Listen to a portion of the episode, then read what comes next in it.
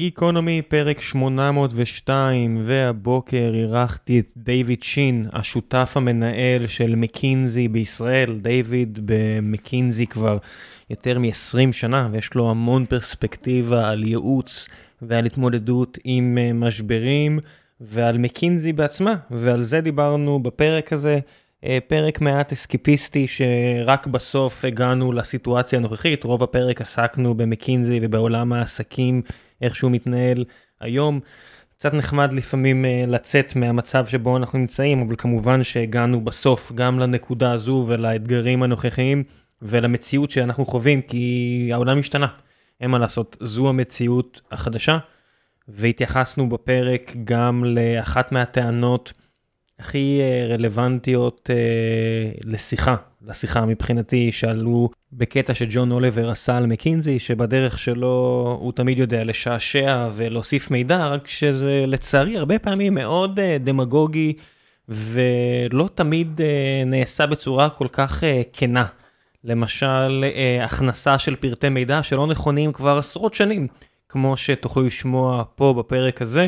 ולפני שנגיע לפרק, אני רוצה לספר לכם על נותני החסות שלנו, והפעם זו חברת R&D משכנתאות. R&D משכנתאות וגיקונומי עובדים ביחד כבר לא מעט זמן. בדרך כלל אני אומר לכם שאם אתם רוצים לקחת משכנתה או למשכן מחדש את הבית או כל פעולה שקשורה למשכנתאות, כדאי לכם להתייעץ עם אנשים שיודעים מה הם עושים, כי ברוב המקרים אתם לא יודעים.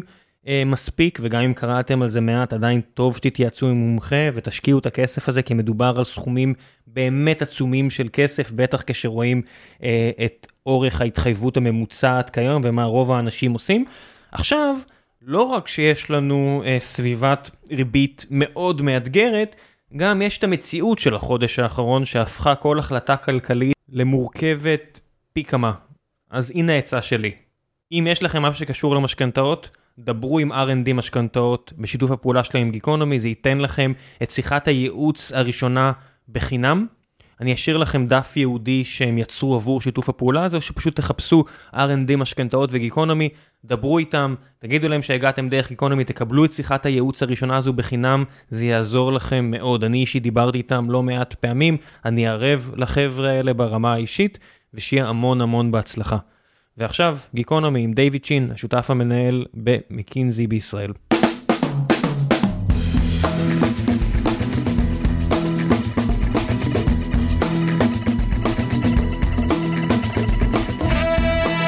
גיקונומי, פרק 802, והבוקר יש לי את הזכות הגדולה לארח את דיוויד שין, השותף המנהל של מקינזי בישראל, אחת משלוש חברות הייעוץ הגדולות בעולם, וזו שהמציאה פחות או יותר את התחום. נכון? למה פחות או יותר? נכון. מקינזי המציא את התחום. נכון, פחות או יותר. פחות או יותר, היו דברים כזה דומים, אבל זו החברה הראשונה שממש הגדירה מעבר מסוג של ראיית חשבון לייעוץ פרסה. כן, רוב האנשים לא יודעים, רק כשהגעתי, אתה יודע, כשהתחלתי לעשות את העבודה הזאת של יזמות והכל, ואז אתה פוגש את דלויט וכל החבר'ה האלה, ואז אתה רואה שכולם עושים גם את זה וגם את זה. לא ידעתי שלמשל דלויט הם מתחרים גדולים שלכם, עם אה. אגף ייעוץ ענק. נכון, הם, אגב, אני, אני הייתי מקינזי בישראל ב-2006, וחזרתי, במשך שלוש שנים, וחזרתי לפני שלוש שנים, ב-21, ואחד הדברים שמאוד השתנה בשוק הייעוץ בישראל, שיש הרבה הרבה יותר יועצים.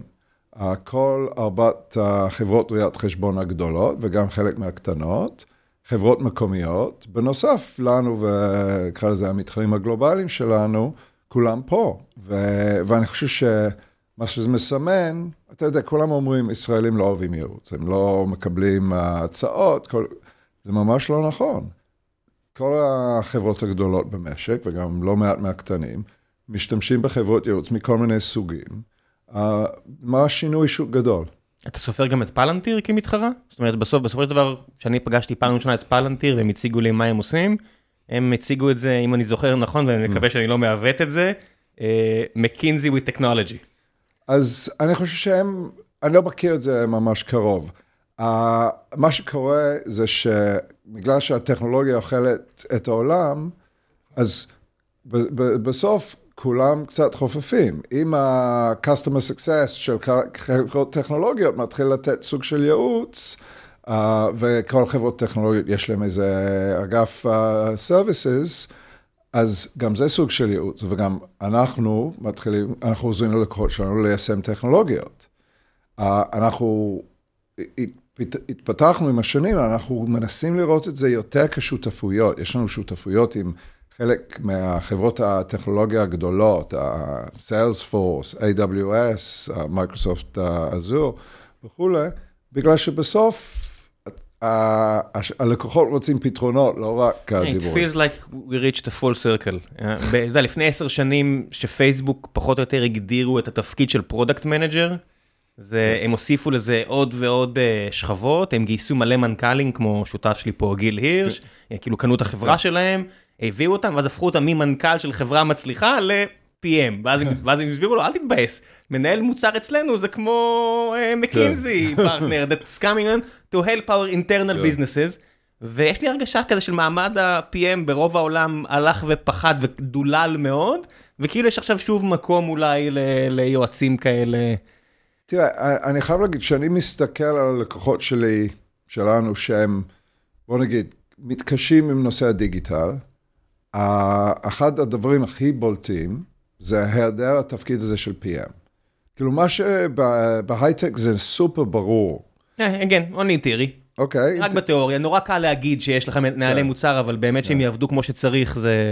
כן, אבל בחברות נקרא לזה מסורתיות גדולות, התפקיד הזה לא קיים. יש project manager, אין מנהל מוצר. כן, אין מנהל מוצר, גם אין agile, זה, אתה יודע, זה, זה, הם חיים בעולם הווטרפול עד היום, וזה מקשה עליהם מאוד, זה נורא, אתה עבדת בבנק, אתה עבדתי, מכיר כן, מה זה... ראיתי פרויקט גדול בבנק, וגם ראיתי למה הרבה פעמים אתה רואה את הצ'ק הזה נחתם על מאות מיליונים, ואתה אומר, This is dead in the water. כן. תרבות, בלי תרבות אי אפשר לנצח. נכון.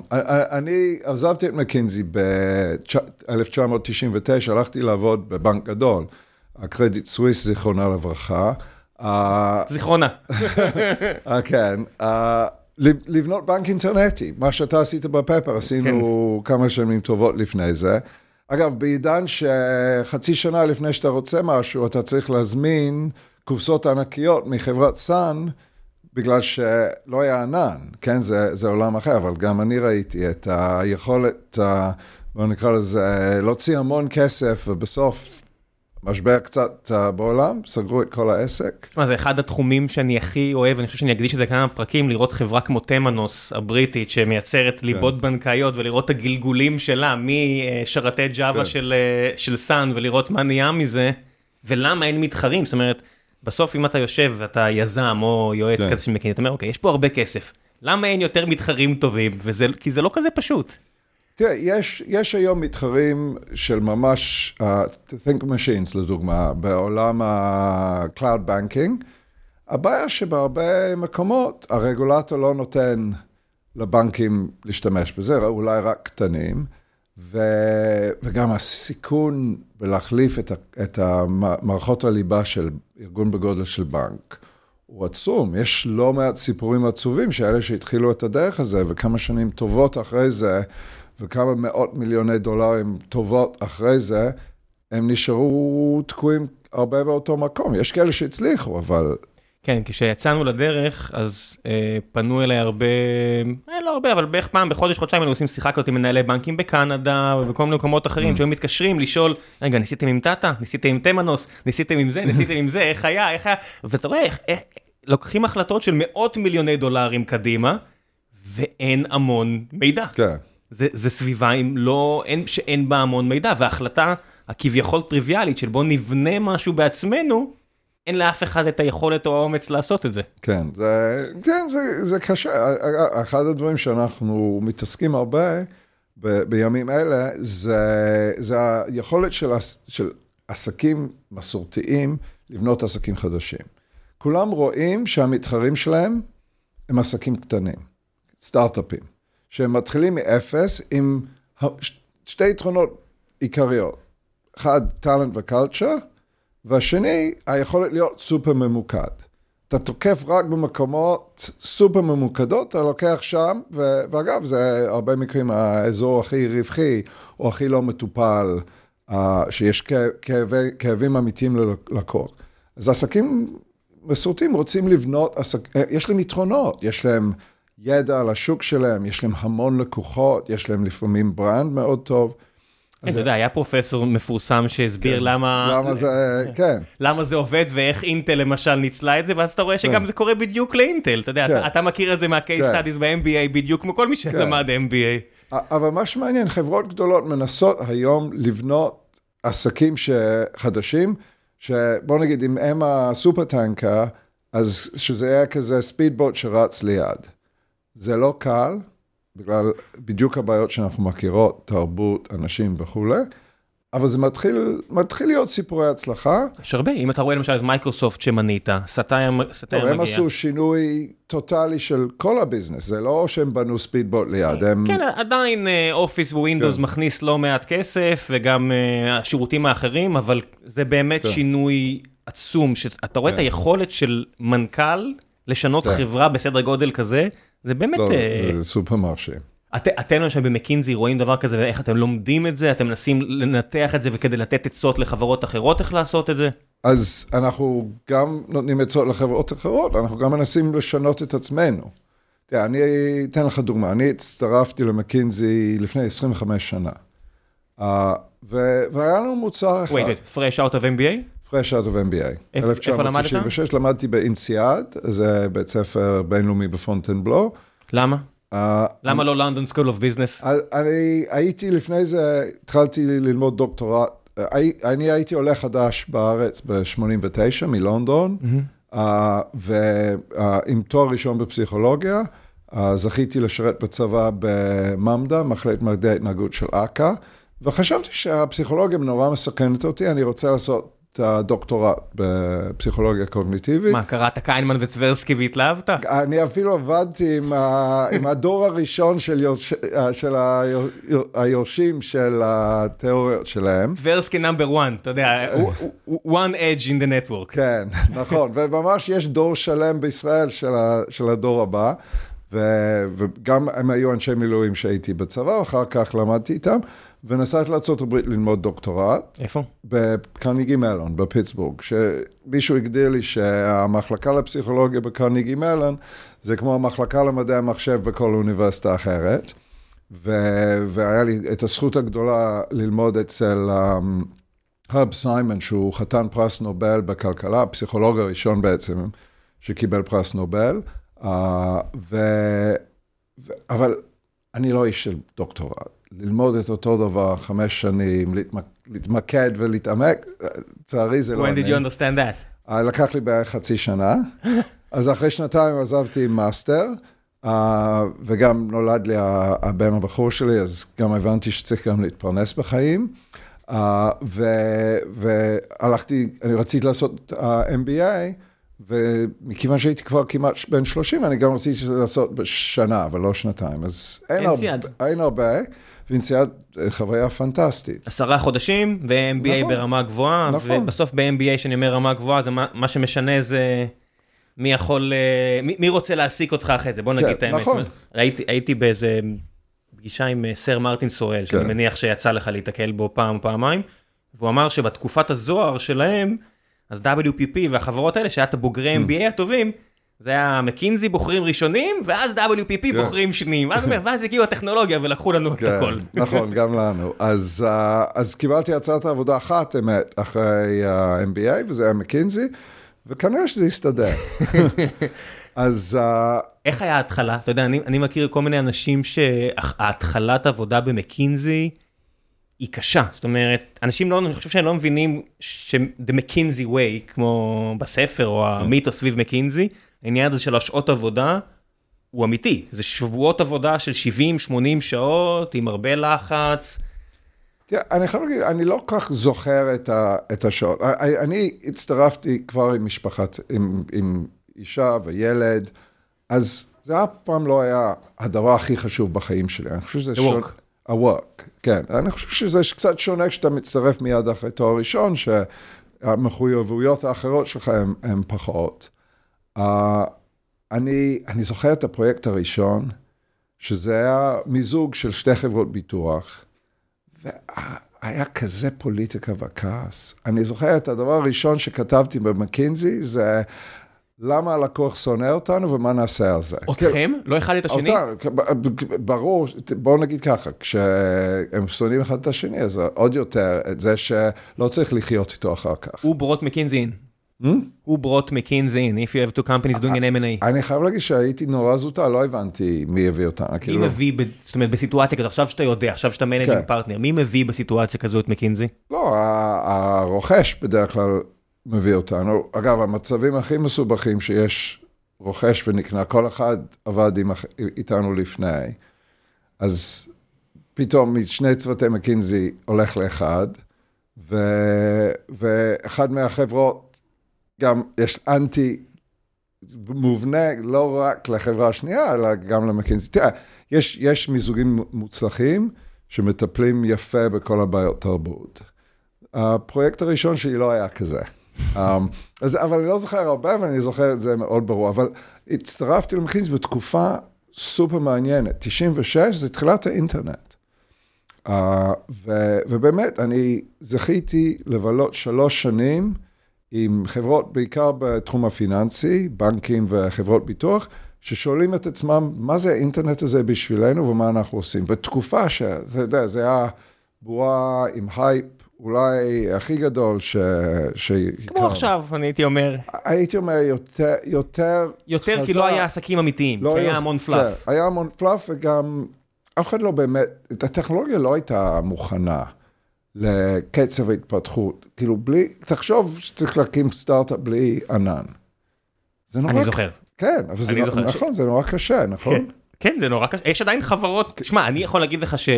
שאם אני רואה למשל לפני שבאתי לפה, אז שקלתי כל מיני דברים, זה היה הצעת עבודה מחברה, וזה היה לפני 6-7 mm. שנים, שבוא תעשה משהו עם חברה עם און פרם סרבר, אמרתי, I'm done. כן. זאת אומרת, יכול להיות שנחזור אחורה כן. בגלל cost structures וכאלה, אני לא פוסל כלום, כן. אני לא יודע, אבל אני לא מדמיין כבר את העולם אחורה. כן, וכל הפיריון של המתכנתים היה ברמה אחרת, היית צריך אנשי הארדוור. אני זוכר כשהייתי בקרדיט סוויס והשרתי הסאן הגיעו, זה לקח שלושה חודשים לחבר אותם. Somewhere in בנק לאומי, someone is listening and saying, what do you mean 20 years ago? כן. זה הבעיה בתעשיות כן. מסורתיות, נורא נכון. קשה לשנות אותן. כן, אז זה, זה קצת הסיפור של... ומה גרם לך ב-99 לעזוב, מה ראית מסביב את כל ההצלחה המטורפת כן, של... כולם עזבו. זה היה תקופה שאתה יודע, להיות בסטארט-אפ זה, that's where it's at. אה, תלוי מתי. לא, כאילו, כן. בתחילת 99. כן, בתחילת 99 מארק אנדריסן על השער של טיים, כן. נטסקייפ הונפקה, אחלה, כן. הטיימינג שלי היה מאוד גרוע. עזבתי בספטמבר 99, אה, וממש מאפס הרמנו בנק חדש לאוויר, תוך שנה, ואז הגיע המשבר, ועוד כמה דברים פנימיים בקרדיט סוויס, והחליטו לסגור את העסק. החזרנו את הכסף ל-12 לקוחות שהצלחנו לגייס, ו- וסגרנו, ושנתיים אחרי שהצטרפתי, לא נשאר כמעט אף אחד מהקבוצה שהצטרף, 250 איש. תשמע, אתה רואה את ה-ebbs and flows האלה, והם נהיים כל כך הרבה יותר אגרסיביים. זאת אומרת, בדרך כלל שיש תעשייה mm. חדשה, וזה לא משנה אם זה כריית מכרה חדש כן. שנפתח, או מחפשים זהב, או לא יודע מה, כן. תחשוב על כל דבר, על כל ebb and flow של, של הייפ, של hype cycle כן. כזה, יש לך אנשים שרצים, יש יותר מדי כן. הייפ, יותר מדי אנשים שמגיעים, יותר מדי כסף נשפך, זה מתפוצץ, מתנקה, נשאר רק הדברים הטובים, כן. עכשיו זה פשוט נהיה כל כך אגרסיבי ומהיר. זה נורא מהיר. Uh, ו... תראה, אני לא חושב שאנחנו זוכרים, אני, אין לי מושג בעידן הגולד ראש, כמה מהר הדבר הזה נעלם, כן? אנחנו יכולים ללכת לקולורדו ולראות את הגוסט טאונס האלה, העיר רפאים, אנחנו לא יודעים כמה מהר אנשים עזבו. כאילו... כן, יש את הביטוי הזה של אנשים הלכו למכור picks and shovels when they understood, there's no gold. אני מסתכל על ווילס פארגו, שהבינו כן. טוב מאוד כן. איפה להקים את הבנק שלהם, כן. וזה נשאר עד היום. זה, זה הסיפורים האמיתיים, בסוף אתה יודע, מי שמביא ערך ונשאר להביא ערך. אבל אמזון הוקם בתקופת הזו, תקופה הזו של שנות ה-90. גם גוגל, גם, גם הרבה מאוד חברות. אז הם נשארו, זה... אבל בניגוד לגוגל, אמזון עושה כל כך הרבה דברים אחרים. זאת אומרת, כן. עכשיו יש, אה, ה-CTO של אמזון, ו- אה, ורנר ווגל, אז הוא פה הרבה בישראל, והוא הציג את עצמו פעם ראשונה שיוסי ורדי הכיר לי אותו, שאלתי אותו, לא לא ידעתי מי זה, אז הוא הציג את עצמו, אני המנהל IT של חנות ספרים, מצפון ארצות הברית, או משהו כזה, הוא אמר, ואז יוסי אומר לי, זה ה-CTO של אמזון, אמרתי, "אמ." הבנתי. כן. אה, הוא הולנדי עצום, הוא הולנדי ענק כזה, אבל אתה יודע, זה, זה, כל אחד רואה את עצמו איך שהוא רואה את עצמו, כן. אבל אמזון מזמן כבר לא מוכרת כן, רק ספרים, נכון. וגוגל עדיין עושה חיפוש, כן. וזה הרבה מהכסף שלה. זאת אומרת, איך מקינזי למשל מסתכלים על... אה, זאת אומרת, בסוף שאתה צריך לתת אה, עצה, ואתה צריך להתוות אסטרטגיה בעולם שמשתנה כל כך מהר. איך? מה? תראה, אה, קודם כל, כאילו, פעם, האסטרטגיה היה מין קו ישר כזה. זה מצב הנוכחי, זה איפה שאתה רוצה להגיע, אלו הכוחות. כאילו, Porter, five forces, פשוט, כמו שכולנו למדנו. היום זה, זה לא עובד ככה. אתה, אנחנו כבר בשנות 2000 עברנו למחשבה שבעצם אסטרטגיה זה בניית פורטפוליו. של חלק מהדברים בפורטפוליו שלך הם יותר בטוחים, וחלק מהם הם ממש הימורים. יש, אה, אתה יודע, אתה מכיר את המילים זה האלה. הגיע מה, מג'ק וולש ו-GE, ש- שקונגלמרט עושה הרבה מאוד עסקים? לא, אבל זה לא מקונגלומרט, זה פורטפוליו, אני חושב שעידן הקונגלומרט, אנחנו רואים שהוא לא, הוא- כבר הרבה שנים. גם ראינו שגם אז זה היה כן. קצת רקוב. לא, אני, אני, אני לא מדבר על פורטפוליו של עסקים, אני מדבר על פורטפוליו של, של מאמצים. ו-small bets, יש כן, small- אוקיי, בסדר. כן, ו, ו, וצריך לאזן את הפורטפוליו ולנהל את, ה, את הסיכונים בדרך. ותראה, מה שאנחנו רואים זה שהמבנה הארגוני הפך להיות כלי אסטרטגי. הכי ברור זה בעולם ה-financial services, אבל גם בתחומים אחרים. אנשים עוברים למבנה עגיל של אג'ייל, Enterprise Agile, שהם ממש עושים, כמו בסטארט-אפ, תכנון רבעוני, uh, עם, עם OKRs לכל הארגון, ועובדים בצוותים קטנים, מורידים uh, החלטות לצוותים agile, בגלל שהיכולת לנהל מרכזי, גם אם האסטרטגיה שלך הכי, גמיש והכי uh, משתנה לפי הצרכים, הארגון עם עשרות אלפי עובדים, אם אתה לא מתאים את המבנה לקצב השינוי של האסטרטגיה, זה לא יקרה. אז uh, אנחנו רואים, כאילו, חברות נפט ענקיות עוברים לאג'ה, זה כאילו, בראש שלנו זה, זה כאילו, זה, זה, זה נראה הכי כאילו סיילוז ודברים, אבל הם עוברים לאג'ה, בנקים של... כן, אם אתה עושה אסטרטגיה של איפה תעשה קידוחים, אז ברור שזה בעייתי, כי גיאופוליטיקה והסכמים כאלה הם לא כאלה קצרים, אבל אם אתה רוצה אפילו לנהל אסדת גז, או אסדת, או לא יודע מה, כן. אתר קריאת משהו, הוצאה של נפט, רק לנהל את זה יותר טוב, בצורה כן. יותר רווחית, יש הרבה כן. חשיבות לשיפורים קטנים יותר. נכון, ו- ואני חושב שכולם הבינו גם, uh, כשאתה מבין את ה-power of compounding, uh, ולמדנו את זה מ... ה- ה- הכי יפה, הדוגמה הכי יפה זה... קורונה. לא, הדוגמה הכי יפה זה הצוות האופניים של, אה, אופני מרוץ של בריטניה.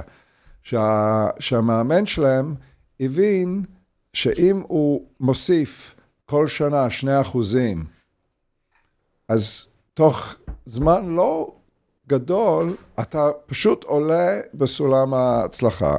אז הוא, הוא, הוא נכנס לכל הפרטים, כמה הם ישנים, איך הם ישנים, מה הם אוכלים, uh, איך, איך אתה מונע את הפציעה הכי קטנה, כאילו, ממש the power of small numbers, אבל ב compounding, ותראה, מה, מה agile נותן לך? הוא נותן לך בכל מקום להשתפר, כל קבוע זמן, באחוז אחד, בשני אחוזים, בחמישה אחוזים. בסוף, הבעיה שלי, אותך. כמי שמאוד אוהב את מרטי קגן, ומאוד אוהב לקרוא על זה, ומאוד אוהב להתעסק בזה, זה שבשלב מסוים, כמו כל דת, הפולחן מקבל מקום גדול מדי, ואתה כבר שוכח את האמונה הבסיסית. זאת אומרת, בסופו של דבר אתה רואה כל מיני ארגונים שמדברים OKRים ועושים אג'ייל, ואתה אומר, אתם זוכרים שאתם אמורים לזוז מהר, כן. שהנקודת אופטימיזציה פה זה לעשות החלטות מהר ולא לשרת את הפולחן, את הטקסים, כן. את כל הדברים האלו, כי, כי בסוף באים, זאת אומרת, pointing fingers, אבל באים הרבה יועצים והם צריכים להתפרנס והם מכניסים את כל החוקים והמתודות שלהם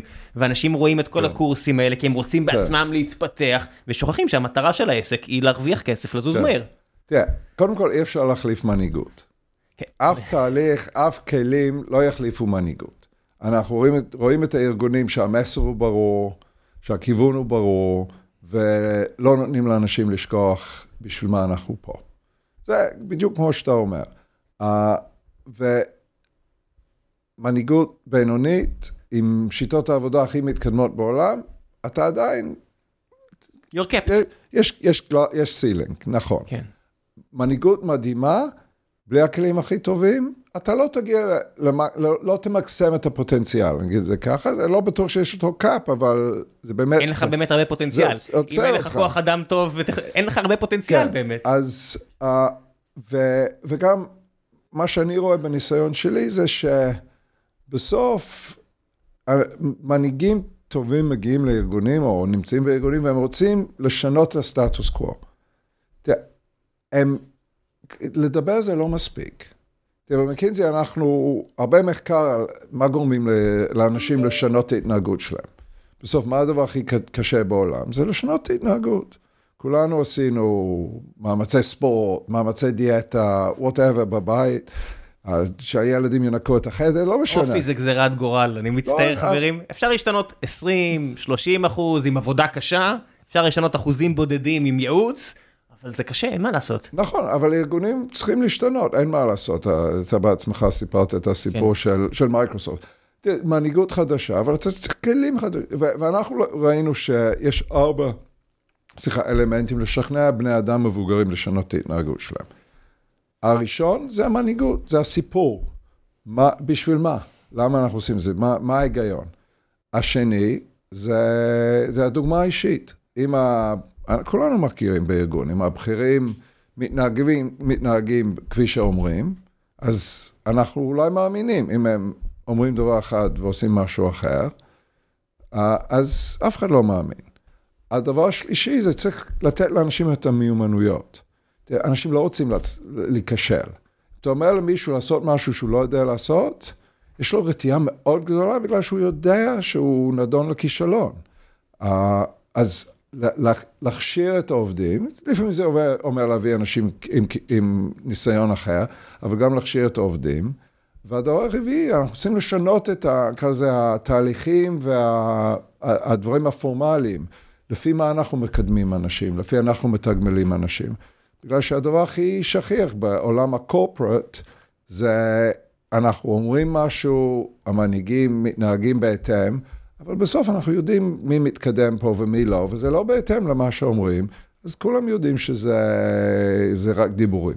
זה אחד מהדברים הכי גדולים שגוגל עשו, שזה קצת יצא משליטה, צריך להגיד את האמת, אבל הזרקור, לשים את הזרקור על העובד, על העובדת, ולתת להם את כל התנאים כדי שהם יצליחו, כן. ולשכנע אותם שפה הם יהיו מיליונרים ולא כן. רק הפאונדרס, זה אחד המהפכות הכי גדולות שגוגל וחברות כן. דומות עשו לה, ואני חושב שזה לא, it's not talked about enough. כן. זה, זה, זה, די, זה די דומה, זאת אומרת, כשמדברים על הנרי פורד, כולם יודעים שהוא בנה את האוטומוביל ואת הפס ייצור, אף אחד לא יודע, כאילו רוב האנשים לא יודעים כמה הוא שם תשומת לב על הרווחה של העובדים כן. שלו. הבן אדם היה נאצי גדול ו- כן. וחלאה לא קטנה, אבל הוא דאג לעובדים שלו, גם העלה להם את השכר בצורה קיצונית, גם, ש... הוא אפילו, הוא היה כל כך דפוק, הוא אפילו דאג לחיי נישואים כן. שלהם, וזה עשה מהפכה כן. בתקופה ההיא. נכון, וגם אה, דברים, אתה דיברת על הארגון הגדול שהם שוכח, מקדשים את התהליך ושוכחים את המטרה. אם אנחנו מקדמים אנשים לפי הקדשת התהליך, ולא מי שזז מהר, אז כולם מהר מאוד מבינים uh, את ה, מה הארגון באמת מעריך. זה, זה מסובך לעשות את זה נכון, אני לא אומר, זה סופר מסובך. זה, זה, זה בלתי אפשרי לעשות את זה נכון גם לאורך זמן, כי החברה שאני מניתי, גוגל, שרציתי לעבוד איתה כל כך mm. הרבה, אתה רואה שגם היא, פשוט יש לה מדפסת כסף, וכמו שאריק כן. שמיט אמר, שיש לך מדפסת כסף במרתף, כולם חכמים, כן. וכשיש לך תנור ששורף כסף, כן. כולם טיפשים. ככה זה, אבל גוגל עושה היום הרבה דברים שאין סיבה להעתיק אותם, זאת אומרת, הם נותנים תמריץ למשל, ל shipping products, לא to maintain כן. them, ולא שהם יצליחו, אז אתה רואה שהרבה צוותים שיגרו כן. מלא אפליקציות, מלא שירותים, וזה פשוט מת, שנה אחרי זה, רות פורת הגיע עם הגרזן והורגת אותם אחד אחרי השני. כן. מלא מוצרים, כי הם עשו אופטימיזציה, לא בהכרח על הדבר הנכון. כן. תשמע, זה- אני אומר את זה מהצד, כי מי שלא בנה עסק כן. מדהים כמו שלהם, אבל אני רק אומר, לא צריך ללמוד הכל מחברה מצליחה, יש הרבה דברים שהם עושים לא טוב. לא, ברור. אגב, אין מושלם בעולם. זה... כאנשים שמנהלים עסקים יותר קטנים, אני בישראל, עם מקינזי בישראל, יש, יש 80 איש. במערכת גדולה, טובה כמה שהיא יכולה להיות, אתה לומד שיש לך הרבה מגבלות. כמה שתנסה, כמה שתחשוב. יש גם, בוא נגיד, במצב הטוב, 14 שעות ביום שאתה יכול לעבוד. אתה, אתה גם חלק מגוף הרבה יותר גדול. אתה נכון. 80 אנשים בארץ, אבל אתה חלק כן. מחברה שעושה 15 מיליארד כן. או לא יודע כמה בשנה, כן? זה כן, לא... אבל אתה בארגון יותר קטן, זה, יש גם מגבלות, לא? יש המון מגבלות. יש, אתה יודע, כל תקופה והמגבלות שלה. כן. בהתחלה המגבלות שלך, לפחות אצלנו, היו כסף ומוניטין. לא יכלנו להביא את האנשים כן. ש- שרצינו, אז היינו צריכים לעשות מלא פשרות. ואתה יודע, היה לזה הרבה צדדים טובים, כן. מעולים. ואחרי זה, אתה יודע, יש לך בעיות של אולי יש לך כסף, אבל פיתחת שכבה מטופשת של בירוקרטיה לא מוצלחת, כן. כי אנשים מזלזלים בכמה קשה זה להקים חברה טובה. כן. ואז הבעיות שלך זה כבר יש פחות כסף, אבל אנשים חושבים עדיין שיש הרבה כסף, אתה כן. יודע, זה כל המחזורים האלה של סטארט-אפ שצריך להתמודד איתם, כן, לנהל ארגון. זה, זה מסובך וקשה. ולא מספיק, אתה יודע, נותנים את הקרדיט למי שהקים חברות טובות. זאת אומרת, אני, אני תמיד הולך על התנאי הזה שאני רואה כל מיני, אה, יש עדיין בארץ כמה חברות ששוות מיליארדי דולרים, ואנשים כאילו הם, אה, מה זה, אה, זה לא משהו, ואני אומר, "בוא'נה, אתם לא מבינים איזה נס זה להקים כן. אה, לא, חברה אני- גדולה. אני מלא הערכה לפאונדרים, זה, אני נראה לי שזה הג'וב הכי קשה בעולם, הכל, הכל נופל עליך, וכל יום זה קשה. לאורך, לפעמים עשרות שנים, כל יום זה קשה. אתה נלחם נגד כוחות שוק ענקיים קיימים, אתה כל הזמן, אה, אתה לא יודע באמת מה הצעד הבא, צריך לקבל החלטות כל יום. ואין תמיד זמן לנתח, לחשוב, להבין. כאילו, זה הכוח הנפשי שצריך בשביל זה, מדהים. והמבנה תמריצים עם כלכלה של ריבית אפס יצרה פשוט מערכת תמריצים עצומה כדי להיות פאונדר. השאלה כן. עכשיו איך זה יהיה כשהמבנה תמריצים הוא מאוד מאוד שונה, כשה-liquidation events would be much humbler, כמו פעם. זאת אומרת, כן. פעם להיות יזם היה פסיכוזה, ואז הייתה תקופה שלהיות יזם היה הנורמה, לך תהיה יזם, כולם צריכים כן. להיות יזמים. ואתה אומר, אוקיי, זה ווירד. אבל זה, מת, זה מתאזן, כל, אתה יודע, כל עיוות בכלכלה מתאזן. מתאזנת, כן. יהיה לכם יותר קל לגייס אנשים אה, למקינזי, אתה יודע, כי כמו שאתה עזבת ב-99, הרבה אנשים עזבו ב-2019, אני מניח. נכון. אני, כשאני הגעתי uh, למשרד שלנו בישראל ב-21, אנחנו, זה היה פשוט, כולם עזבו. והיום הרבה פחות עוזבים, אני נורא שמח, אני יותר, תראה, אני לא אגיד שזה 100 אחוז, לא, זה גם, זה עבודה שהיא לא בשביל כולם. אה, אז אנשים לא רק עוזבים בגלל שכוח השוק מושך אותם החוצה, יש גם כאלה שפשוט לא אוהבים להיות יועצים, יש כאלה ש... או שלא מסתדרים עם הבוס שלהם, אתה יודע, הרבה פעמים הבוסית לא מוצלחת, או הבוס יכול להיות המוצלח. שאני הבעיה. לא, לא, לא בהכרח אתה, אתה לא מנהל ישירות 80 אנשים. לא, אתה בוחר את מי שמנהל 80 אנשים. כן, המבנה שלנו הוא מאוד לא היררכי במובן הזה. הרוב, ה- אנחנו? אנחנו עושים עבודה פרויקטלית. Yet. ה- לא, אז היועצים אצלנו, כשאתה בתוך פרויקט, יש לך מנהל פרויקט, יש לך שותף שהוא אחראי על הפרויקט, זה לא הבוס הקבוע שלך. האנשים, אחד הדברים שלי היה הכי כיף, ב-25 שנים שאני במקינזי, אין לי בוס. What do you mean? אין לי, אף פעם לא היה לי כזה דבר ש, שקוראים לו בוס. Who do you answer to? אני, אני פעם בשנתיים, מגיע מישהו שאני לא מכיר, בודק את הביצועים שלי, יש ועדה שבהצבעה אנונימית, אה, מגדירה את הדירוג שלי, או אם אני לא... מה, מה, מה, מה, מה? ואני קראתי את- מקינזי ווייל כנראה יותר לפני יותר מדי כן. שנים, כי אני כבר לא זוכר את הדברים האלה. מה?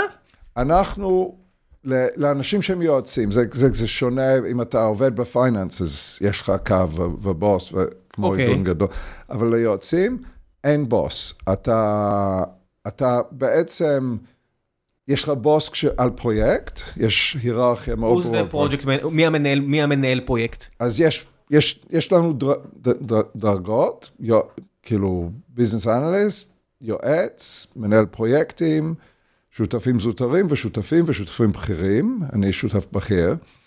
על פרויקט, יש שותף בכיר שהוא אחראי על הלקוח, על ניהול הסיכונים ובעצם על התוצאה. יש שותף, הוא שותף זוטר, שהוא אחראי יום-יום לנהל את המהלך של הפרויקט, בדרך כלל עובד על כמה פרויקטים במקביל. יש מנהל פרויקט, יועצים ו business analyst שהם full time בפרויקט, אז מנהל הפרויקט הוא מנהל יום-יום של האנשים האלה, אבל כשמסתיים הפרויקט, הצוות הזה מתפזר, והם הולכים לפרויקטים אחרים, שיהיה הרכב אחר של אנשים. מי עושה user acquisition? Uh, זה בדרך כלל השותפים והשותפים הבכירים. איך עושים user acquisition? זאת אומרת, בעולם שבו יש לך את, לא יודע מה, ביין ו-BCG, ואנשים מתחרים בסוף על לא המון פרויקטים בשוק כן. כמו ישראל, איך עושים user acquisition? תראה, אני חושב, יש, אני חושב שיש שני מצבים בעיקר. המצב הראשון, שיש לקוח שהוא יודע שהוא רוצה להביא יועצים לעשות משהו.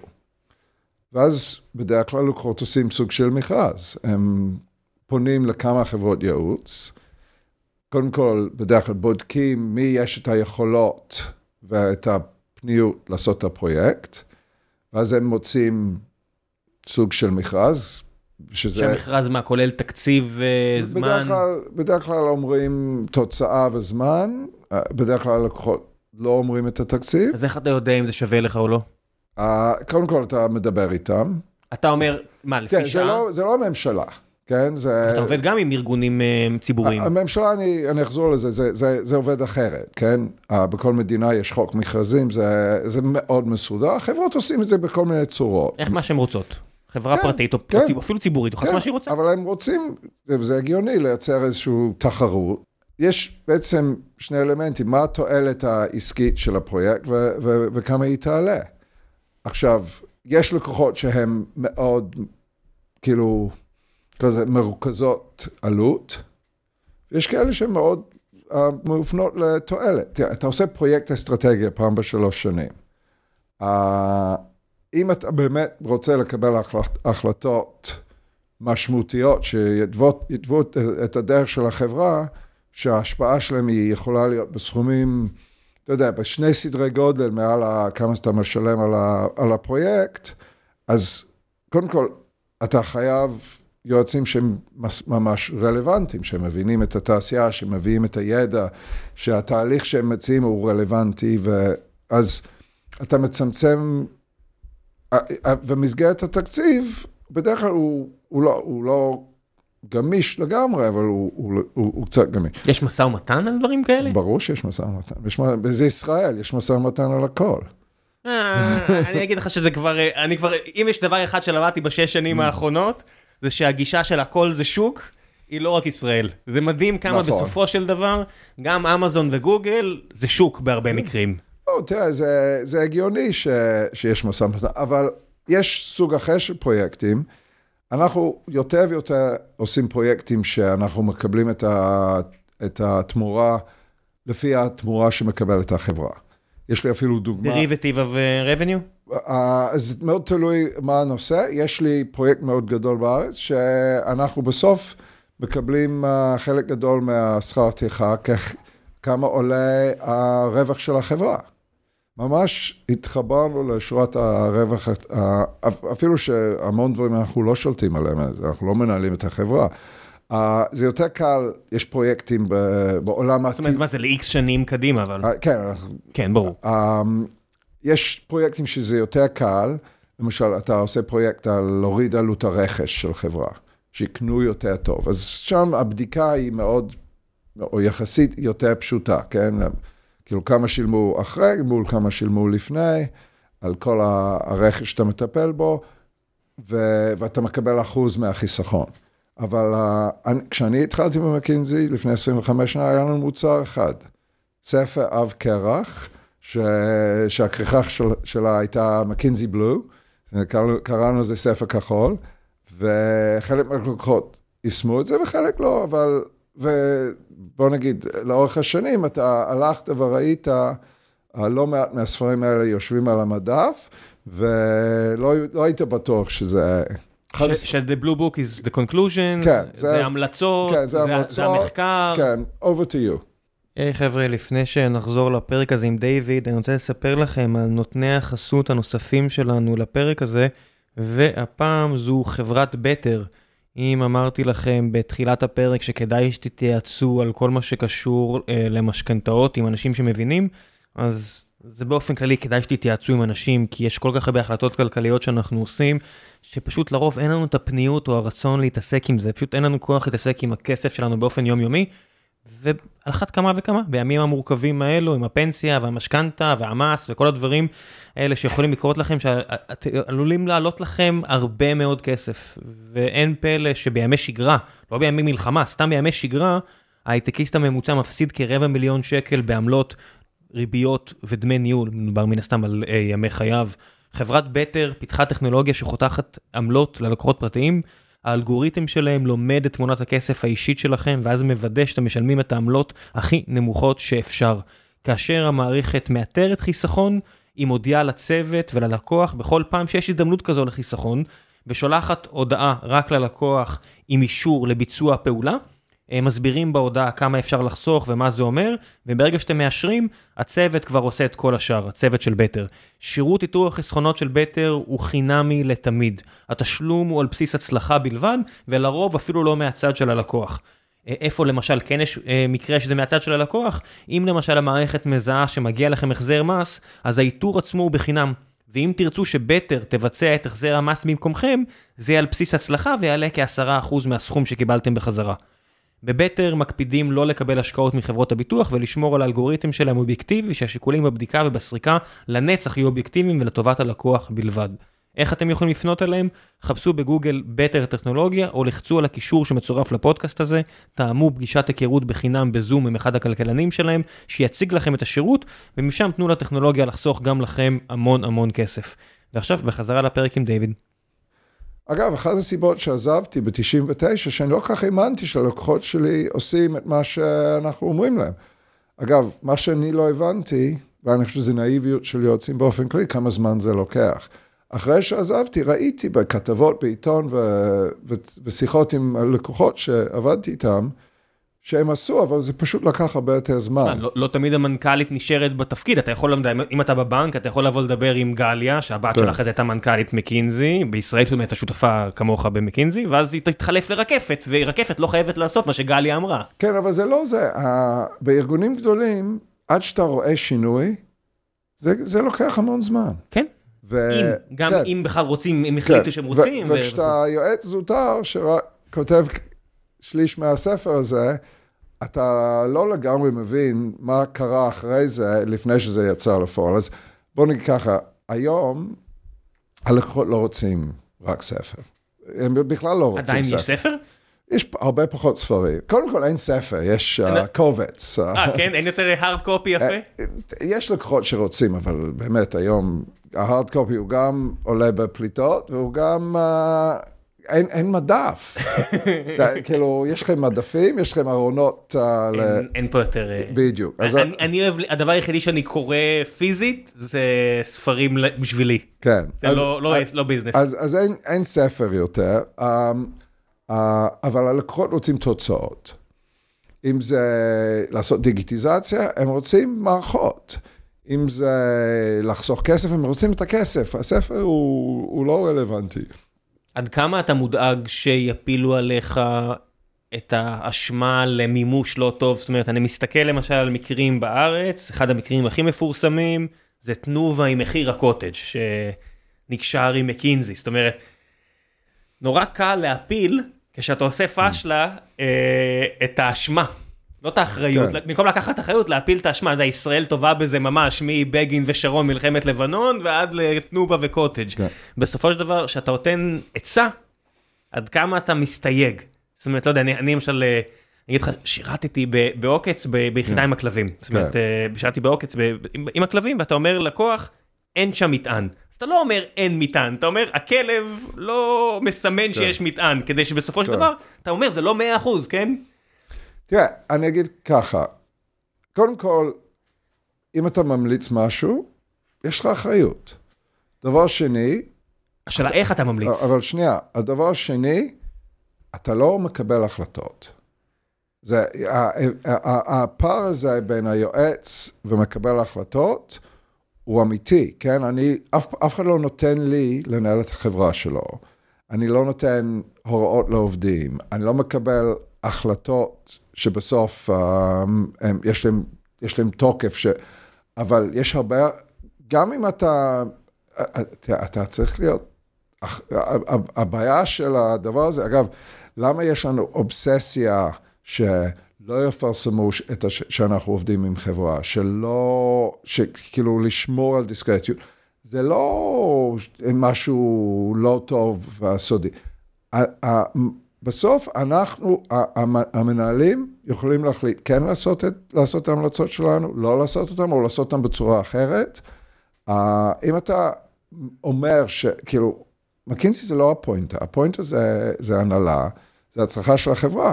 ואגב, אתה יודע, זה אסימטרי, אם החברה מצליחה, תמיד זה, זה ההנהלה שהצליחה. It's only me. מי, מי, מי, מי. ואם זה לא הולך טוב, זה לפעמים נוח, ש... אבל זה it comes with the territory, צריך להיות uh, בוגר בדברים האלה. למרות שעכשיו זה כבר פחות מפעם, כי הכל כל כך תקשורתי. עכשיו כמעט, אתה יודע, בסוף אתה רואה את זה עם...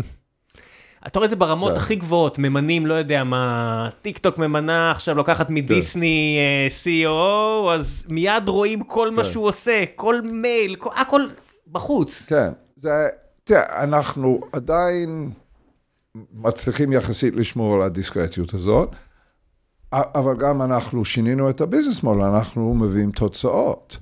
ואנחנו מקבלים את הכסף עבור התוצאות, אז זה נורא, נורא שקוף, לפחות לתוך החברה, אם תרמת או לא תרמת. בסוף, זה המנהלים שעושים, זה הרעיון, זה, אתה מביא מישהו בחוץ, לתת לך משהו שאין לך, לפעמים זה מהירות, הרבה, הרבה, הרבה מקרים זה מיומנויות, כן, הפרויקטים הכי מוצלחים, זה שהלקוח אומר, תזוז הצידה, אני כבר יודע לעשות את זה.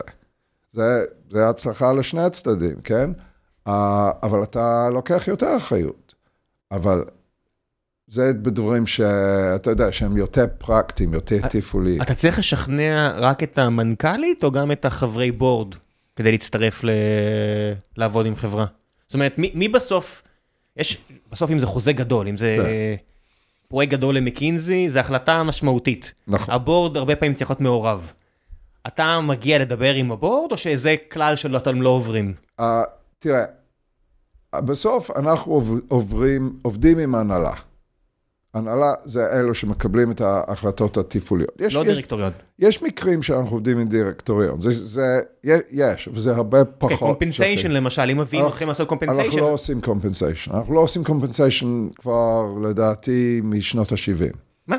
אנחנו לא, לא עובדים ב compensation. אנחנו גילי, למדנו שכשאתה עובד עם compensation, ואתה גם מוכר שירותים להנהלה, אז אתה, אתה מייצר איזה ניגוד עניינים שהוא, שהוא לא בריא. רגע, אז עצור שנייה. לפני שבאת, גם אמרתי לך שאני אשאל אותך, כן. היה אתה, את אה, ג'ון אוליבר, כן. your fellow Englishman, שאוהב לקחת אה, דברים ולעשות אותם בצורה הכי אה, דמגוגית כן. רטורית שיש, הוא טוב בזה, הוא עושה את זה מצחיק כן. והוא עושה את זה טוב. אחד הטיעונים שהוא העלה שם נגד מקינזי היה העניין של ה compensation. אז הוא, תראה, אני צפיתי בזה, cringe עבורך? cringe, כן. כן, זה טוב לצחוק על עצמך. אבל זה לא, גם... זה לא כיף. אבל, אבל לא, זה לא גם לא... זה גם... תראה, חלקים הם מצחיקים בגלל שהם משקפים איזה סוג של אמת, אבל חלק מזה ממש cringe. תראה, חלק מהדברים שהוא לקח הם ממש ישנים. הסיפור של ה compensation הוא משנות ה-50. אנחנו כבר... בטוח משנות ה-70-80 לא עושים, לא, לא היה עבודת compensation שמקינזי עשה מאז שאני במקינזי, בטוח, 25 שנה. זה דבר שהפסקנו לעשות, בגלל שזה פשוט אי אפשר לעשות את כל הדברים ביחד. רגע, למי שלא מכיר ולא מבין איך הדברים האלה עובדים, השכר של בכירים בחברה נקבע על ידי ועדת שכר, ועדת השכר הרבה פעמים ממונה לדירקטוריון, כן. בטח שזה שכר של מנכ"ל, כן. המנכ"ל לא יכול לקבוע לעצמו את השכר במנהל תקין, הדירקטוריון קובע, הם בדרך כלל מתייעצים עם כל מיני חברות שמראות להם את השכר המקביל של אה, מנכ"ליות ומנכ"לים אחרים בתחום, ואז נקבע איזשהו קומפנסיישן שהוא הגיוני ביחס לשוק. כמובן, שהיה אה, התפוצצות של שכר, כי כולם העיפו את השכר למעלה, ואז זה מאוד עזר לוועדות שכר אחרות, וכך הגענו למצב הנוכחי, שבו לפעמים השכר של הבכירים בחברה אה, הוא לא בהכרח הכי קשור למצב החברה, אבל זה המצב. זאת אומרת, הרבה פעמים האשימו חברות כמו מקינזי, כמו עכשיו במקרה של ג'ון אוליבר, בכך שהם תרמו לסיטואציה הזו. אז בוא, בוא, אם אנחנו חוזרים לתחילת ה... אתה יודע, אנחנו הקימו את מקינזי לפני 100 שנה, לא היו חברות ייעוץ. אז כמו שהיום אנחנו מרחיבים מאסטרטגיה לדיגיטל, אני מניח אז הם הרחיבו מאסטרטגיה וארגון לנושא של, של שכר, בגלל שלא היה שוק. ש... אבל יחסית מהר הבינו שלא כל הדברים יכולים להתקיים ביחד. היום, אני, אני לא מומחה בזה, אני חושב שהנושא של ייעוץ לוועדת השכר, זה חברות שמתמחות בזה, והן פחות או יותר לא עושים דברים אחרים, בגלל המתח הזה, שאם אתה ממליץ על השכר, זה שאתה ממליץ על השכר שלו לא יכול לקחת אותך לעשות דברים אחרים. אז אנחנו כבר לא בזה המון המון שנים. תשמע, זה אחד מהדברים האלו, זה אחד מהנושאים האלו, שמי שכן עובד בו, אתה רואה עד כמה אתה בונה אה, טיעונים קומה אחרי קומה, מגדל כזה של טיעונים, ואז מגיע מישהו, מעלה את הריבית מ-0 ל... לא יודע מה, ל-5 אחוז, והכל מתמוטט, הכל לא הגיוני יותר. האמת, אני לא מבין, אני לא מבין בזה בכלל, לא, אף פעם לא התעסקתי בזה. אתם עכשיו, שאתם צריכים לבנות עסק, הרבה פעמים, חלק עצום מההוצאות זה שכר. זאת אומרת, אתה רואה את זה עכשיו עם פייסבוק ואמזון וגוגל וכל, ואני לא מדבר סטארט-אפים, כי זה ברור, כי הם צריכים להצדיק את הקיום שלהם בכלל, אבל חברות שמרוויחות הרבה כסף, עשו פיטורים. ואני חושב שאתה יודע, בדרך כלל שיש פיטורים כאלה לאורך השנים, חבר'ה שהם יותר לצד הסוציאליסטי, אפילו מרקסיסטי, היו אומרים, fight the power, אל תיתנו להם לעשות את זה, מגיע מתקופות שעובדים ממש כן. חלשים והכל. והיום, שאתה רואה לפני הפיטורים בפייסבוק, איזה עובדת בס... בסיליקון וואלי, מעלה טיק טוק, שאומרת, הגעתי לעבודה, שתיתי קפה, שיחקתי פינג פונג, הנה אני הולכת הביתה, ואתה אומר, אוקיי, אולי צריך יותר אנשים בפייסבוק, אני לא יודע, כאילו, זה... תראה, הכל בחוץ, הכל כן, בחוץ. בוא נגיד, כל התחום שלך, הסטארט-אפים בישראל, עברו גלים. יש גלים, הכלכלה יותר טובה, פחות טובה, המימון יותר קל, פחות קל. זה, החברות חייבות להתאים את עצמם לסביבת השוק. אגב, אנחנו לא מרקסיסטים, אנחנו קפיטליסטים. מקינזי מאמין שעסק, עסקים, זה כוח שמביא את העולם קדימה, ובסוף, אם אנחנו מסתכלים לאורך... עשרות אפילו מאות שנים, לא, זה לא שאנשים לא עשו טעויות, אבל באמת, איכות החיים של רוב האנשים בעולם השתפר, ואחד הכוחות שהביא לזה, זה, זה, זה התפתחות של חברות. אז אנחנו שם. אם מישהו לא מאמין בקפיטליזם, אז בסדר גמור, זה, זה, זה דעה לגיטימית, אבל... זה לא הביזנס שלנו. כן, המקום הראשון שבו אתה רואה אה, בקיעים, אפשרויות של, של החברה לשנות עצמה, זה סביב climate. זאת אומרת, עכשיו בישראל כנראה זה ירד למספר 100 ברשימת הדברים כן. שמעניינים אותנו, אה, מסיבות מובנות, אבל בעולם זה עדיין די גבוה מסיבות ברורות. וזה הפעם הראשונה שאתה רואה שה structure, uh, there's a chink in the armor מהבחינה הזו. שאתה יודע, למקסם, למקסם, למקסם, אה, פתאום מישהו אומר, אולי יש בעיות עם זה. איפה מקינזי רואה את עצמה ביחס לנושא הזה? תראה, אני חושב שכל העולם העסקים הגיע לנושא של climate קצת מאוחר מדי. אנחנו כבר, אני חושב, כמעט 15 שנה מפרסמים דברים על ההשפעה של האקלים, וממש, אני זוכר כשהייתי אפילו יחסית צעיר במשרד שלנו בלונדון, היה לנו יחידה ואנחנו פרסמנו uh, דברים שהם באמת היו uh, דברים שמשפיעים, uh, אבל עם עשר עד שמונה שנים האחרונות אנחנו ממש הסטנו חלק לא, לא קטן, אפילו משמעותי של, ה, של הפעילות של מקינזי בעולם, לעולם, ה, ה, לנושא האקלים. מה זאת אומרת? אתה אומר, אתה, אתה אומר לא לעסקים מזהמים, מה זה אומר? אז, אז זה אומר כמה דברים. אנחנו, קודם כל, בנינו, פיתחנו כלים וידע ורכשנו חברות, כדי שאנחנו, צריך, כדי להשפיע אתה צריך להיות רלוונטי. יש ממש ידע איך, בסוף צריך להפחית את הפליטות, אבל באותו זמן אנחנו צריכים חשמל בבית, אנחנו צריכים לנסוע, ולכן יש סט של טכנולוגיות וכלים שצריך כדי שאפשר לעבור ממצב אחד למצב פחות מזהם, אבל עדיין תומך בחברה ש... ואיכות החיים שכולנו uh, התרגלנו ורוצים לשמור. אז, אז, אז השלב הראשון, שממש עשינו, עשינו המון מחקרים, פיתחנו כלים, פרסמנו לא מעט דברים שכאילו, בעבודת המחקר, בדרך כלל פרסום, נתנו לפתח ידע, וגם ברצון להשפיע גם על החברות וגם על מקבלי ההחלטות האחרים, כדי שהדבר הזה ישתנה. זה, זה הדבר הראשון.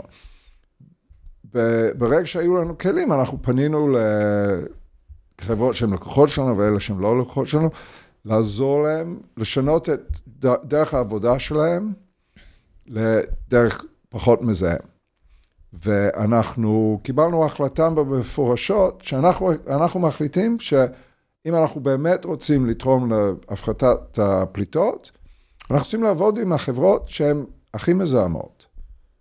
מי שלא מזהם, לא חשוב כמה שהוא ישתנה, זה לא ישפיע לטובה על העולם. חברות מי נפט... שלא, מי שלא מזהם כנראה לא עושה, אה, צריך להגיד את האמת, גם לגו בסוף עשוי כן. מנפט, כן? כן. לא, אז, uh, ולמשל, חברות, החברות שמייצרות חשמל, הם עוברים תהליך שינוי. תראה, העולם צריך הרבה יותר חשמל. מה, אה, אה, מה הדרך, אחד הנפוצים להפחית את הפליטות, זה לעבור מכל מיני מקורות אנרגיה אחרות לחשמל. ולייצר את החשמל לא, אה, בצורה לא מזהמת, רוח... פחות uh, מזהמת, כן. פח, פחות מזהמת, רוח, uh, שמש ו, ו, וכולי. עכשיו, החברות האלה עדיין מזהמות, אבל העתיד שלנו תלוי בזה שהם יוכלו לעשות את, המעבר הזה. אז מקינזי שם, אנחנו קיבלנו המון ביקורת, גם מאנשים בתוך החברה, שאנחנו עובדים עם מזהמים, אבל אנחנו נורא ברורים. אם אתה לא עובד עם מזהמים, אתה לא באמת משפיע על עתיד העולם מבחינת פליטות. אנחנו החלטנו שאנחנו הולכים שם ואנחנו מוכנים לקחת את הביקורת. יש, יש דברים שאנחנו החלטנו לא לעשות. סוג, סוג של, מזהמים שרוצים רק להמשיך ולזהם ולנצל איזה דברים בשוק, אנחנו לא רוצים להיות שם. מה זה יכול להיות? זאת אומרת, בלי שמות של חברות, אבל באיזה סיטואציה למשל? יש, יש תחומים של פחם, שאתה יודע, יש, שאתה לא רוצה להיות שם, כאילו, הפחם הוא, הוא הולך ונעלם, אבל... מה, הוא הולך ונעלם, אבל עדיין אוסטרליה מוציאה המון פחם לא. מבטן האדמה, וסין תלויה בפחם בשביל אנרגיה? לא, תראה, יש, אגב, גם היום אי אפשר באמת לייצר פלדה בכמויות שהעולם צריך. בלי פחם. צריך לחמם את זה לטמפרטורה מאוד גבוהה, לא, מה לעשות? זה, זה לא רק החימום, זה התהליך הכימי, שהפחם בעצם סופג את החמצן מתוך האיינור. Mm-hmm. אבל yeah, אנחנו גם מאוד מעורבים בחברות שמפתחים גרין uh, סטיל, uh, לעזור להם ממש להאיץ את היכולת התעשייתית שלהם לצמוח ולהחליף את התהליכים האלה. אנחנו בטרנזיציה.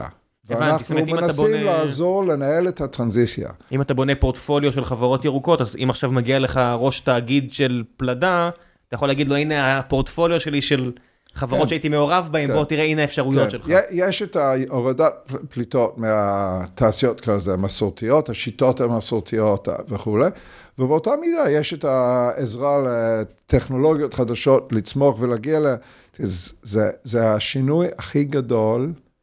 בכלכלה עולמית שראינו אי פעם, זה טריליונים של דולרים בשנה, הולכים מושקעים והולכים להיות מושקעים, זה, זה בסדרי גודל שונה מכמעט כל, מכל דבר שראינו ב, באמת מאז המהפכה התעשייתית.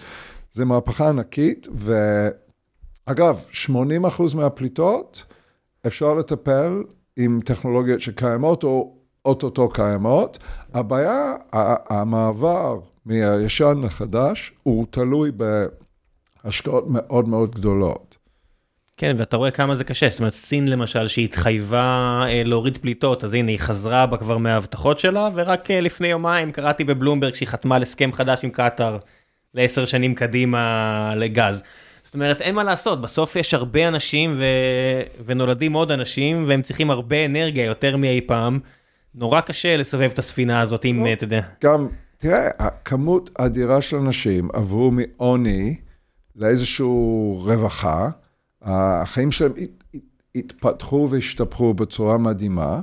סין זה, זה דוגמה... ניגריה הבאה בתור כנראה, או נכון. מדינות כאלה של מאות מיליוני אנשים נכון. שיעברו מכלום לחיות בהאט, כן. באמצע שהוא מקום לערים כמו לאגוס, כן. שהם עשרות מיליוני אנשים יהיו. כן, ומי אנחנו להגיד שלא מגיע לאנשים לא לחיים אותך, יותר בסדר. טובים? No- Nobody asks you. נכון, אבל, אבל אין מה לעשות, החיים המודרניים, אה, יש יותר פליטות מהחיים, חיי העוני, והעולם צריך להשתנות מספיק מהר, וצריך איכשהו, זה, זה, זה דברים שאני לא מתעסק איתם, זה בעיות uh, של, uh, ש, ש, בוא נגיד בקופ, עוד מעט, uh, מדברים על זה כל שנה, מתקדמים, אבל יש עוד הרבה מה לעשות. כן, אותו- אותו תהליך כמו שברמיגם פעם הייתה מלוכלכת ומגעילה, וגם הנהר בלונדון, ועכשיו זה נחמד הרבה יותר. כן. אותו- אותו סייקל, אנחנו נראה אותו עכשיו באפריקה, אני מניח, של אבל הרבה טיוס יותר מואץ. מהר. כן, אין- אין- אין הרבה ברירות, זה הרבה יותר אנשים גם. לא, גם יש טכנולוגיות. האנרגיה מהשמש, יש לו הרבה יתרונות מעבר לזה שהוא לא פולט. אז אנחנו נראה שאפילו, אתה יודע, אתה- היום זה מאוד כלכלי. זאת אומרת, זה מאוד כלכלי. שאנשים שלא עוקבים אחרי התחום צריכים להבין שזה נהיה מאוד כלכלי. כן, יש בעיה של אחסון אנרגיה, כן, אי אפשר להסתמך מדינות בלי, דר... בלי אה, מפלים גדולים או אפשרות לקבל אנרגיה אה, מהאדמה. אי אפשר להסתמך רק על שמש, אבל אתה יכול להגדיל עוד ועוד כן. את החלק שלה במשק האנרגטי שלך. ואגב, אם יש לך שמש ורוח, אז, אז יש באמת uh, הרבה יותר, בגלל שיש מקומות שיש שמש ביום ורוח בלילה. כן, ש... אבל עדיין אי אפשר 100% שמש לא, ורוח. זה לא מאה אחוז, אבל זה... איך מקינזי מתמודדת עם העולם הגיאופוליטי החדש? זאת אומרת שמקינזי בסוף עובדת עם כולם. וכולם לא מסתדרים עם כולם בשנה האחרונה, שנה, שנתיים האחרונות. הייתי אומר אפילו בצורה קיצונית, כן. כולם לא מסתדרים עם כולם. איך מקינזי שרוצה לעבוד עם כולם יכולה לשחק אה, במגרש משחקים הזה? תראה, uh, בוא נגיד, היה שוק גיאופוליטי מאוד גדול, uh, שמל... שרוסיה נכנסה לאוקראינה, ושם קיבלנו החלטה מאוד פשוטה. אגב, אני חושב שהיינו אחת החברות הגלובליות הראשונות, שאנחנו סוגרים את המשרד שלנו ברוסיה. Uh, בגלל שלפני הסנקציות וכל זה, בגלל שאי אפשר לשחק בשני צדדים של המתח הזה. אחר כך, עם הסנקציות וזה, זה גם חוקית לחברה האמריקאית, נעשה בלתי אפשרי. ואגב, אנחנו הצענו, הצענו לכל העובדים שלנו ברוסיה, מי שרוצה לעבור למדינה אחרת, איזה מדינה שהם רוצים, ועברנו 700 אנשים פלוס המשפחות שלהם. אני קלטתי בישראל שבעה עובדים עם, עם המשפחות, אה, מי שהיה. Uh, ופשוט סגרנו את העסק ואנחנו לא רואים uh, מצב uh, שאפשר לצפות לו ש... שיהיה, שנחזור. אז זה היה המצב הקיצוני. כן. העולם העולם משתנה, אני לא יודע מה יהיה בעתיד, זאת אומרת כל מי כן. שחושב שזה will never change, שאני מזמין אתכם לראות את המשרד של כן. מקינזי בגרמניה כנראה, או ביפן, שכנראה בשנות ה-40 אף אחד לא חשב שזה אפשרי. נכון. אבל אה, כרגע לפחות. כן, ובמצבים ה... בוא נגיד, פחות קיצוניים, אנחנו מקבלים החלטות כל הזמן. הבורד שלנו uh, מדבר כמעט בכל פגישת בורד על גיאופוליטיקה. כל כמה זמן יש פגישה שלך עם כל ה... לא, לא, לא שלי, יש לנו בורד. שאנחנו- בורד של החברה, אוקיי. בורד של החברה, שלה, אגב, זה, החברה היא שותפות פרטית, היא שייכת לנו לשותפים, אז אנחנו בוחרים מתוך ה, השותפים את הבורד שלנו. הרבה פוליטיקה? לא, um, לא הרבה פוליטיקה, זה, בוא נגיד, אנשים אוהבים, רוצים לקדם את עצמם, אבל uh, אנחנו גם מחליפים, אנחנו עושים כל שנתיים בחירות לבורד, והם, יש, יש הגבלת קדנציות, ו, ואני חייב להגיד, אה, אתה מכיר מספיק את האנשים, שאני חושב שאנחנו בוחרים את האנשים הראויים, ומי שלא עכשיו, אז עוד שנתיים יש באמת סיכוי. זה כולם לא- מבפנים, נכון? זאת אומרת, זה זה זה רוב מבפנים. האנשים, זה חבר'ה שהם המון שנים במקינזי. נכון, זה בין השותפים הבכירים, זו קבוצה של 700 איש, אז, uh, אני לא מכירים כולם את כולם. זה נהיה עולם מאוד מאוד קשה, רוסיה זה באמת קל כן. יחסית, כי זו החלטה קלה, אבל אני מסתכל למשל על, על קטאר ועל סין, שזה השתי מדינות שאני חושב שזה פשוט נורא קשה. זה נורא קשה. אני, אני חייב להגיד, אני דובאי יודעת לעבוד עם כולם, אני בסדר. שמח שאני לא צריך לקבל את ההחלטות האלה. אה, אגב, בואו נהיה כנים, אה, באירועים של החודש האחרון, זה הפך, גם ישראל זה במקומות שול, מסוימים בעולם, זה נראה קשה. לחבר'ה שלנו בארצות הברית זה לא קשה בכלל, כן? אנחנו, זה נורא ברור, העולם מסובך, אין מה שמה, לעשות. אני, אני שומע מחברים, חבר שעבד, עובד, ב, עדיין עובד, באחד מהתאגידים הגדולים בעולם, כתב משהו בסלק של הארגון, משהו, אתה יודע, משהו פשוט, הוא אמר אה, על כל, יש פוליסי של החברה, על כל דולר שאני, שהחברה תורמת, אה, שאת, שאתם תורמים, תזכרו שהחברה שמה דולר, ויש פה עמותות מישראל. מיד מחקו לו את הפוסט, והוא פרסם שוב, כן. שזה big no no, אחרי שמוחקים לך כן. פוסט, והוא נכנס שם לצרות. אז הם הסבירו לו, מנהל נורא נורא בכיר בחברה נורא נורא גדולה, הסביר לו שהם לא מוכנים אה, להיכנס ל shit כן. show הזה. שמע, זה... אני מצד אחד מבין את מי שרוצה לדבר, מן הסתם, כי אני לא אובייקטיבי, מצד שני, אני מבין את החברות, זה מצב פשוט פסיכי לגמרי מבחינתם. תראה, אני מסתכל, בלי, בלי להיות בחברות, אני, יש לי שלושה ילדים שכולם כרגע גרים בחו"ל. שניים בארצות הברית, אחד, אחד באנגליה. הסביבה הפכה להיות מאוד עוינת. הדיבור על איך אנשים מדברים על ישראל, זה לא גבולי. יש אנטישמיות uh, ושנאה מאוד ברורה, מפחידה. It's not 67, אתמול uh, עברתי קצת על, על ציוצים של אנשים שאני עבדתי איתם, זאת אומרת שיצא לי לדבר איתם, אנשים שהם כוכבים, rockstars, לא פול גרהם, בסדר, הוא שם את עצמו בצד, אבל אני אומר, rockstars של התעשייה הזאת, לא investors, technology people, בהכי גבוה שיש, עושים לייק או עוקבים אחרי מישהי שאומרת, אה, צריך לבטל את ישראל לגמרי, ו- ועדיף כמה שיותר מהר, ואני אומר, אה, זהו, it's normalized, we can say that, you can say that, ו...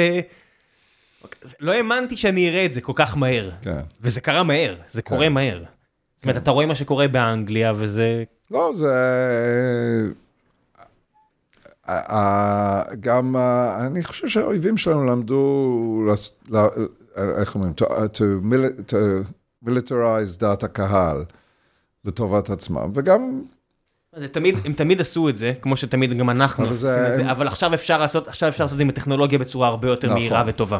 נכון, זה, זה, זה באמת, אני חושב ש... זה ברוך. כבר בשבעה באוקטובר, חושב שהקלטתי פה פרק למחרת, או אחרי יומיים אמרתי, זה מלחמת קיום, כי ב-2023 אתה לא יכול לנהל מלחמה כזו בלי לנצח ולחשוב שיהיה בסדר. זאת אומרת, לא בצבא כן. אפילו, כדי להחזיק כלכלה וסוסייטי. זה, זה לא, זה, אני חושב שאנשים לא מבינים עד כמה המצב אה, רציני. כן, תראה, אני מכיר די מקרוב את מה שקורה באוקראינה. יש לנו משרד באוקראינה, ואני, ב- בשנים שלי במקינזי, אני עבדתי בלא מעט אה, משברים אה, מדינתיים. התחלתי אה, עם רעידת אדמה בהאיטי ב-2010, שהובלתי את התמיכה של מקינזי, חצי שנה הייתי על הקו להאיטי.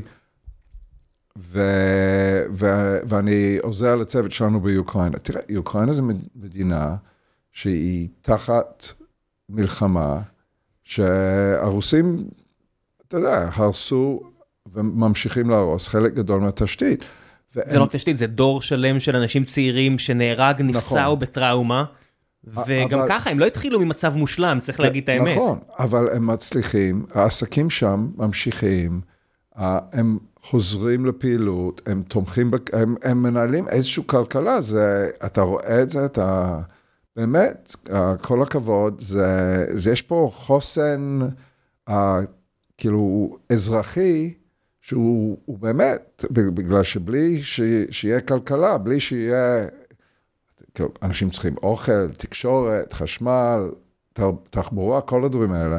וזה, הם מחזיקים אה, את החברה שם, בגלל, זה מדינה ענקית, כן? זה, אז לא, זה לא, המלחמה לא על כל המדינה כל הזמן, והם ממש שומרים על הכלכלה שם, זה מדהים. עד כמה שאפשר, זאת אומרת, אני חושב אוקיי, שאחד כן. הדברים המפחידים במלחמה כזו, עם מה קורה כשזה נגמר, ואנשים כבר לא מחויבים לאיזשהו רעיון, כי כמו שאמרת, מנהיגות זה רעיון, כן. וכשאין מנהיגות ברמה גבוהה, אבל יש רעיון, זאת אומרת, החברה במשבר, המדינה במשבר, אז כולם מבינים מה צריך לעשות, וכשנגמר המשבר, ועכשיו צריך אשכרה לבנות מחדש, ו-do better, זה אתגר אה, נורא נורא כן, קשה. ו- והאוקראינים עשו משהו, הם ממש, לא ממש בימים הראשונים, אבל מוקדם מאוד, כמה חודשים אחרי שהתחילה המלחמה, הם כבר פרסמו תוכנית שיקום למדינה. בגלל שהם הבינו שהם צריכים לשמור גם את, ה, את התקווה של האזרחים וגם את התמיכה של העולם על ה-build back better אחר כך, אפילו שעד שהמלחמה לא מסתיימת. אי אפשר באמת לבנות הרבה, והם ממשיכים להשקיע בזה, הם מביאים, למשל, הם עובדים עם משקיעים גדולים בעולם, לא שהם ישקיעו עכשיו, אבל שהם יבינו ושיבנו תוכניות, בגלל שהם מבינים שאתה חייב לשמור את הרצף הזה. אגב, הרעיון של לנצח במלחמה, אם אתה מחליף אותו עם הרעיון של לבנות מחדש את המדינה ביחד, אנחנו ראינו אחרי מלחמת העולם השנייה, המון מדינות בנו מחדש, והם הצליחו לשמור איזושהי אחדות, אפילו אלה שבאמת קרסו ו... ונש... כאילו, הרגו להם את ה... בצדק, את המנהיגות אתה, שלהם. אתה חושב גרמניה ויפן, אני אומר קוריאה. קוריאה הייתה במלחמה נכון. מטורפת, מטורפת. מיליוני אנשים מתים. המדינה הייתה עוד לפני כן אחת מהעשר הכי עניות בעולם, והצליחה להפוך להיות עכשיו אחת מהעשר, נכון. עשרים כלכלות הכי חזקות בעולם. נכון, ואני לא הייתי שם, אבל אבא שלי עבד איתם, והוא היה מספר את האחדות, הרעיון הזה שאנחנו בונים פה מדינה משגשגת, שאנשים ממש הקריבו את עצמם בשביל איזשהו רעיון משותף. אגב, מדינת ישראל, ככה בנינו גם פה את המדינה. כן, רק צריך להסתכל על זה ברזולוציה מספיק, אה, כמו שאמרת, in the details, זה השני אחוז, כי גם בקוריאה התפתחה תרבות של שחיתות קיצונית ש- שהם צריכים להילחם בה, בישראל יש את הבעיות שלה.